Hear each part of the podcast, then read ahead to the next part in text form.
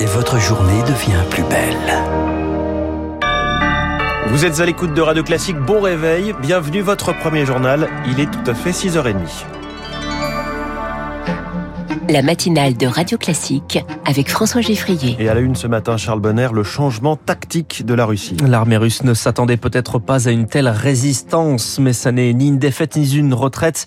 Vladimir Poutine semble avoir revu ses ambitions de conquête de l'Ukraine. Ses forces militaires vont se concentrer sur l'est du pays, sur la libération des territoires séparatistes où l'on s'attend à une attaque massive, Marc Tédé. Cette opération spéciale en Ukraine, comme elle avait été annoncée par le maître du Kremlin, s'écarte désormais de la capitale Kiev pour se concentrer sur l'est du pays, mais la conquête des régions de Donetsk et de Lugansk n'est pas terminée, explique le géopolitologue Olivier Kempf, directeur du cabinet stratégique La Vigie. Ils doivent euh, faire la jonction entre euh, Izium d'un côté euh, au nord et Donetsk. Et puis si ça se passe bien, ils peuvent poursuivre jusqu'à Dniepropetrovsk en Ukraine centrale. Cela représente un tiers du pays, mais sans aller jusque-là, le contrôle total du Donbass entamé en 2014 serait déjà une très nette avancée, détaille Emmanuel Dupuis, président de l'Institut Prospective et Sécurité en Europe.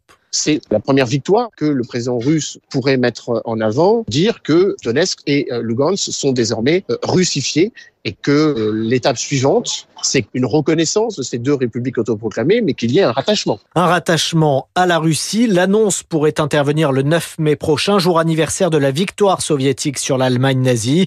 Une commémoration célébrée chaque année par Vladimir Poutine. Marc Tédé, pour se concentrer sur l'Est, les forces russes ont donc quitté la région de Kiev, laissant derrière eux des indications de crimes de guerre. Des civils abattus, les corps laissés au bord de la route, d'autres tués, les mains liées, cinq cadavres cadavres retrouvés dans une cave de Boucha cette nuit encore. Des femmes, des adolescentes violées, leurs corps parfois laissés en pleine rue à moitié calcinés. Les Occidentaux condamnent. L'Allemagne expulse 40 diplomates russes, la France 35 et les ambassadeurs des 27 pays de l'Union européenne se retrouvent aujourd'hui pour discuter de nouvelles sanctions. Et avec cette question, faut-il désormais boycotter le gaz russe? Les pays baltes l'ont décidé ce week-end. L'Autriche, l'Allemagne et la Hongrie ne, sont pas encore prêts.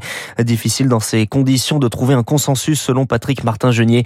Il est enseignant à Sciences Po tout le monde fait preuve de cynisme en fin de compte dans cette affaire.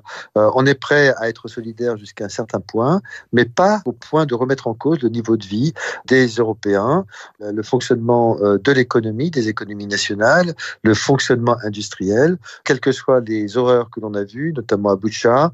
Pour l'instant, euh, certains pays européens ne veulent pas aller jusqu'au bout de la logique et de mettre un embargo total sur les importations. Les États-Unis promettent également de nouvelles sanctions. Anthony Blinken, le secrétaire d'État, sera demain à Bruxelles pour des réunion de l'OTAN et du G7.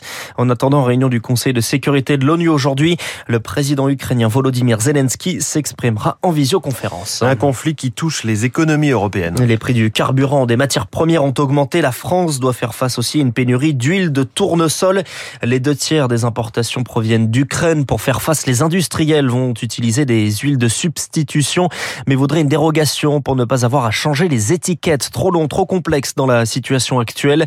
C'est hors de question pour Foodwatch qui lance une pétition. Sa responsable des campagnes, Camille, son responsable des campagnes, pardon, Camille Dorio, estime qu'il faut protéger les consommateurs les industriels vont se tourner vers euh, de l'huile de colza, de soja ou de l'huile de palme. Pour quelqu'un qui est allergique au soja, ne pas le savoir quand il y en a dans un produit, c'est particulièrement problématique et c'est pour ça qu'on demande que cette information soit disponible pour le consommateur au moment où il fait son acte d'achat. Il est important d'avoir en tête qu'il y a aussi la possibilité de profiter d'une crise pour faire un petit changement. On revient à l'huile de palme puis on la gardera après la crise parce que c'est moins cher. Il est nécessaire que les industriels justifient pourquoi ils veulent faire ce changement et sur quelle durée pour s'assurer que personne ne profite de la crise pour faire des changements qui seraient surtout bénéfiques pour eux et non pour les consommateurs. Mmh. Propos recueillis par Elodie Wilfried. Va-t-on manquer d'huile de tournesol à l'échelle du pays? Question que je pose dans quelques minutes à Dominique Schelcher, mon invité, président de Système U à 7h moins le quart. Charles Bonner, après de nouvelles violences en Corse, le gouvernement reporte la discussion. Le retour au calme avant la négociation. Une manifestation dimanche s'est terminée en heure. Une nouvelle fois, la réunion entre les élus locaux et le ministre de l'Intérieur Gérald Darmanin sur euh, l'avenir institutionnel de l'île est annulée. Elle devait se tenir ce vendredi. C'était l'innovation de la campagne de 2017. Jean-Luc Mélenchon remet les hologrammes au goût du jour. Un meeting en simultané dans 12 villes. L'insoumis sera physiquement à Lille et retransmis notamment à Vannes, à Narbonne ou à Montluçon. Il espère ainsi s'immiscer dans le duel Macron-Le Pen. Ambition partagée par Valérie Pécresse, la candidate des Républicains qui défend l'ordre et le pouvoir d'achat dans le Figaro ce matin. Le pouvoir d'achat au cœur d'un déplacement express de la candidate hier en Guadeloupe.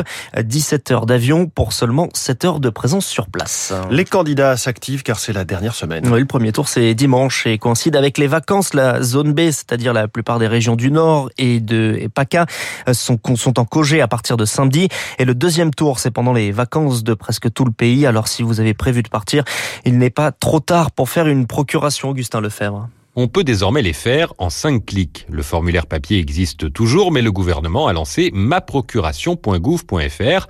Il faut indiquer ses coordonnées, la ville où l'on vote, la durée de validité de cette procuration et les coordonnées de la personne à qui vous souhaitez la confier. Autre nouveauté, ce mandataire ne doit plus forcément habiter votre commune, plus besoin non plus de justifier votre absence. Une fois terminé, vous recevrez un courriel avec une référence qu'il faudra présenter dans un commissariat ou une gendarmerie avec une pièce d'identité. Votre demande sera ensuite traitée, ce qui peut prendre du temps. C'est pour cela que même si en théorie vous avez jusqu'à samedi, veille du premier tour, il vaut mieux s'en occuper au plus vite.